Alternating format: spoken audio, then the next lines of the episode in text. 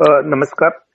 नमस्ते. दैनिक सारोमत आणि गणेश उत्सवाच्या निमित्तानं दैनिक सारोमतच्या वतीनं आयोजित कलाकारांच्या संवादातील या संवादामध्ये आपल्यासोबत असणार आहेत बाबुरावजी कांबळे. हे संगमनेर येथील जिल्हा शिक्षण आणि प्रशिक्षण संस्थेमध्ये वर्ग दोन अधिकारी म्हणून सध्या कार्यरत आहेत. लोकशाहीरीची त्यांची परंपरा आहे वर्ग दोनच्या अधिकारी पदावर कार्यरत असताना सुद्धा ते वेगवेगळ्या प्रकारे शाहिरीचे कार्यक्रम गावोगावी करून प्रबोधन करतात. हे फार वैशिष्ट्यपूर्ण आहे. आणि त्यांचं महामानवांची शायरी अशा नावाचं पुस्तकही प्रकाशित झालेलं आहे. त्यांचं या मंचावरती मन मनपूर्वक स्वागत करतो. सर माझा पहिला प्रश्न तुमच्यासाठी आहे हा बोला. शाहिरी परंपरेमध्ये गणपती आणि शाहिरी परंपरा याचा काय संबंध आलेला आहे? शाहीर ही तशी महाराष्ट्राची लोककला आहे. आणि या लोककलेमध्ये शाहिरीचे प्रामुख्याने दोन प्रकार पडतात. एक राष्ट्रीय शाहिरी आणि भेदिक शाहिरी.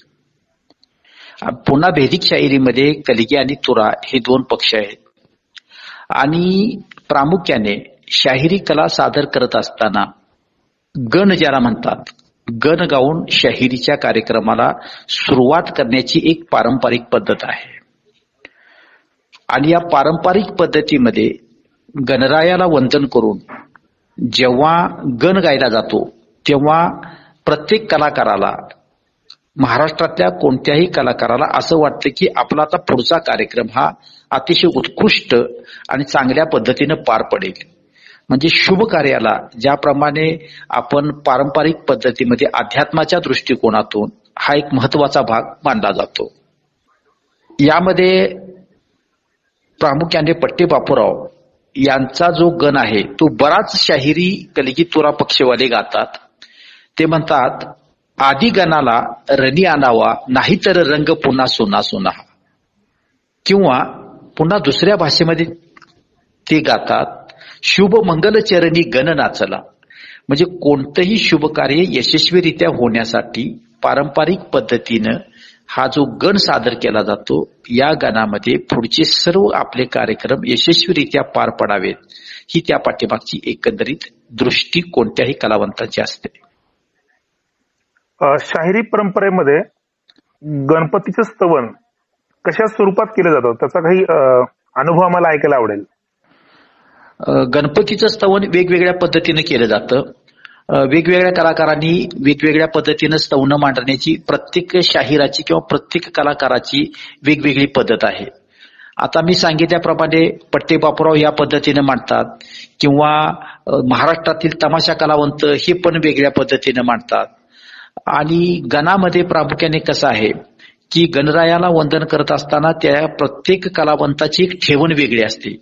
उदाहरणार्थ पट विभूती शाहीर जे आहेत शाहीर सम्राट म्हणून सांगली जिल्ह्यातील जे ओळखले जातात त्यांनी पण गणपती स्तवनाला सुरुवात करूनच ते पोवाड्याची सुरुवात करतात. किंवा असं आमच्या कोल्हापूरचे शाहीर कुंतीनाथ करके ही पोवाड्याची सुरुवात गणरायाला वंदन करूनच करतात. म्हणजे राष्ट्रीय शाहिरीमध्ये सुद्धा आणि भेदिक शाहिरीमध्ये सुद्धा काही ठिकाणी गणरायाला वंदन करूनच गणेशोत्सवाची किंवा आपल्या कार्यक्रमाची ती सुरुवात करत असतात. आम्हाला वंदन ऐकण्याची इच्छा आहे. तर जरा वंदन गाऊन दाखव. आधी गणाला रनी आणावा. नाही तर रंग पुन्हा सुना सुना. आदि गणाला रणी आणावा. नाही तर रंग पुन्हा सुना सुना. माझ्या मनीचा मी तुपनाचा माझ्या मनीचा मी तुपनाचा जाळून टाकील सुना सुना आधी गणाला रणी आणावा नाहीतर रंग पुन्हा सुना सुना वा फारच छान.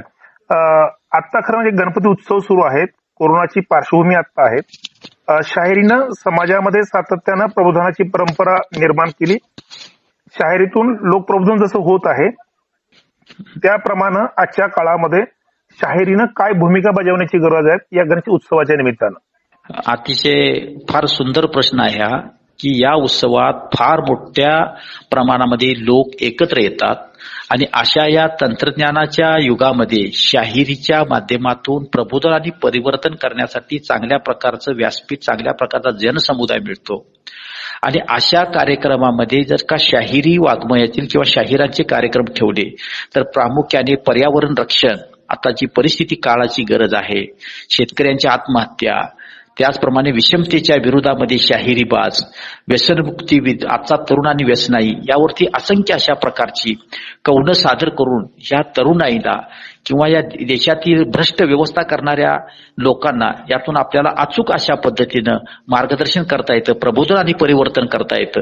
की यासारख्या माध्यमातून गणेशोत्सवासारख्या माध्यमातून एक व्यासपीठ चांगलं मिळतं. आणि मग भ्रष्टाचाराच्या विरोधात हुंडा विरोधात व्यसनमुक्तीच्या विरोधामध्ये शेतकऱ्यांच्या आत्महत्या असतील पर्यावरण रक्षण असेल येडस असेल या बाबतीमध्ये परिवर्तन आणि प्रबोधन करण्यासाठी या कलावंतांना चांगल्या प्रकारची एक विचारपीठ प्राप्त होत असतं अशा कार्यक्रमामधून. शाहिरी परंपरेमध्ये आता उत्सवांमधला सुद्धा सहभाग जो आहे तो हळूहळू कमी होताना दिसतो आहे. त्याबद्दल काही सांगावं?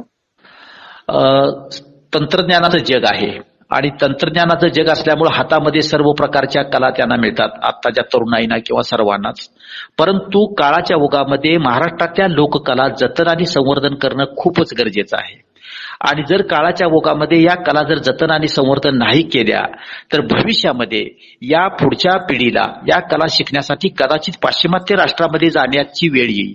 आणि त्यामुळे या कलेकडं कुठल्याही कलेकडं म्हणजे तमाशा कला असेल शाहिरी कला असेल भारूड असेल पिंगळा जोशी असेल ह्या महाराष्ट्रातल्या ज्या ज्या लोककला आहेत या लोककलेच्या बाबतीमध्ये या तरुणाईनं या कला आपण जतन आणि संवर्धन करणं ही खूप काळाची गरज आहे. नाहीतर उद्याचा काळ आम्हाला माफ करणार नाही.